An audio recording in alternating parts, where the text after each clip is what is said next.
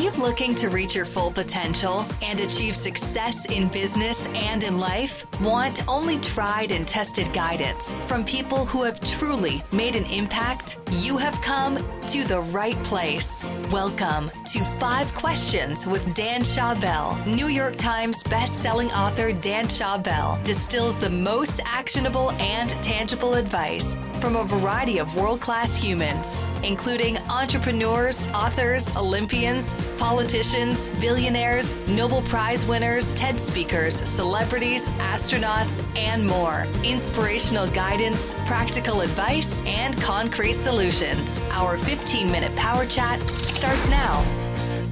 Welcome to the 3rd episode of 5 Questions with Dan Schawbel. As your host, my goal is to create the best advice from the world's smartest and most interesting people by asking them just 5 questions. My guest today is Wharton professor and #1 New York Times bestselling author, Adam Grant. Adam was born in West Bloomfield, Michigan, and grew up in the suburbs of Detroit, aspiring to be a professional basketball player. While attending college, he worked as a professional magician. Upon graduating, he became an assistant professor of organizational behavior at the University of North Carolina at Chapel Hill. 2 years later, he was hired as an associate professor at the Wharton School of the University of Pennsylvania, where he eventually became the youngest tenured professor at age 28 and rated the best teacher by students from 2011 to 2017. Adam wrote his first book, Give and Take, back in 2013, which became a major bestseller. Then he followed up with 2 additional books, including Originals and Option B, which he co-authored with Sheryl Sandberg. Today, he's the host of the TED Original podcast, Work Life with Adam Grant, curator of the Next Big Idea Club, columnist at Esquire, and he serves on the Lean In board and the Defense Innovation Board at the Pentagon. This is my 4th interview with Adam since 2013, and I view him as a mentor and one of the rare people that everyone unanimously loves and says positive things about, especially my friends. You've said that your favorite thing is being a Wharton professor. How do you balance your time between that, writing, podcasting, advising, and speaking? What in the world is balance? I don't know. I hope to figure it out one day.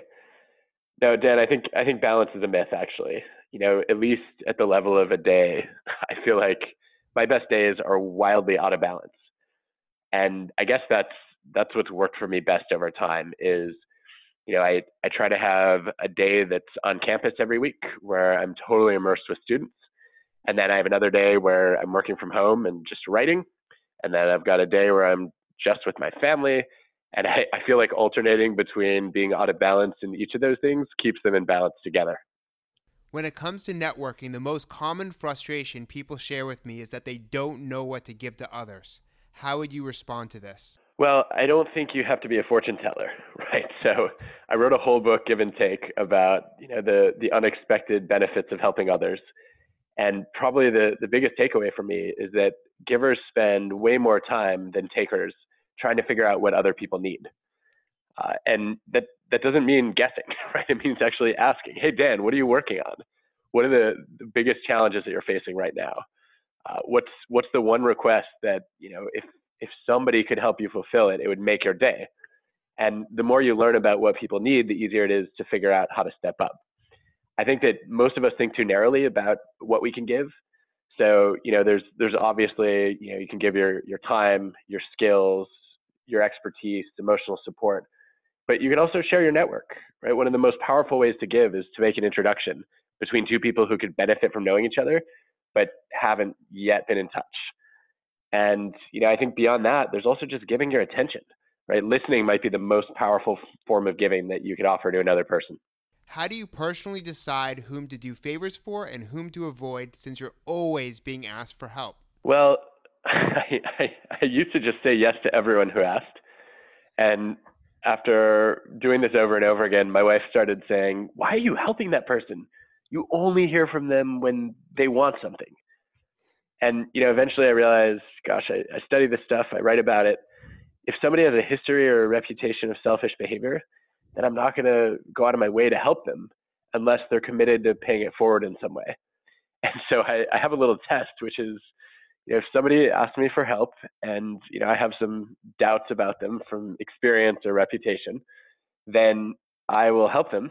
And then I'll follow up by asking them to help someone else.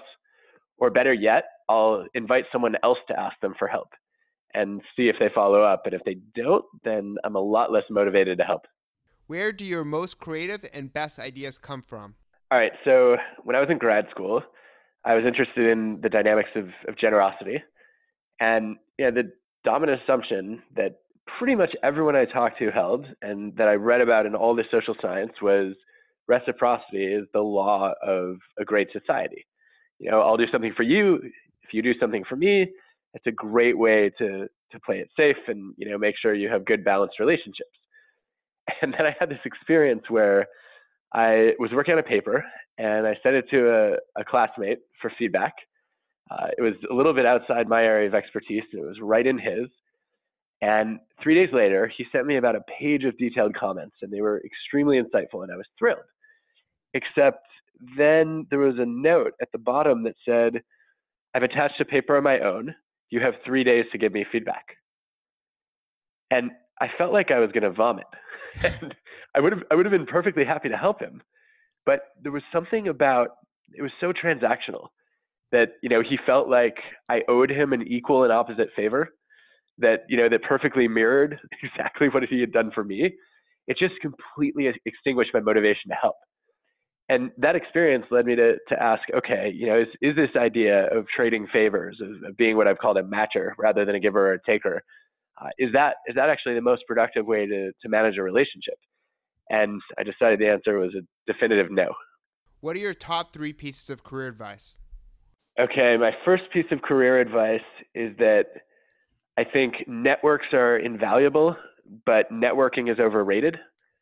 That one of the most effective ways to build a great network is actually to do great work. So, you know, if there are people you want to meet, you can produce something creative, you can go out of your way to try to help them get something done. But if you show off your skills first, instead of, you know, having to just build a connection based on no substance, you've actually proven that you have value to offer. And so, you know, I think we probably spend too much time networking and not enough time working.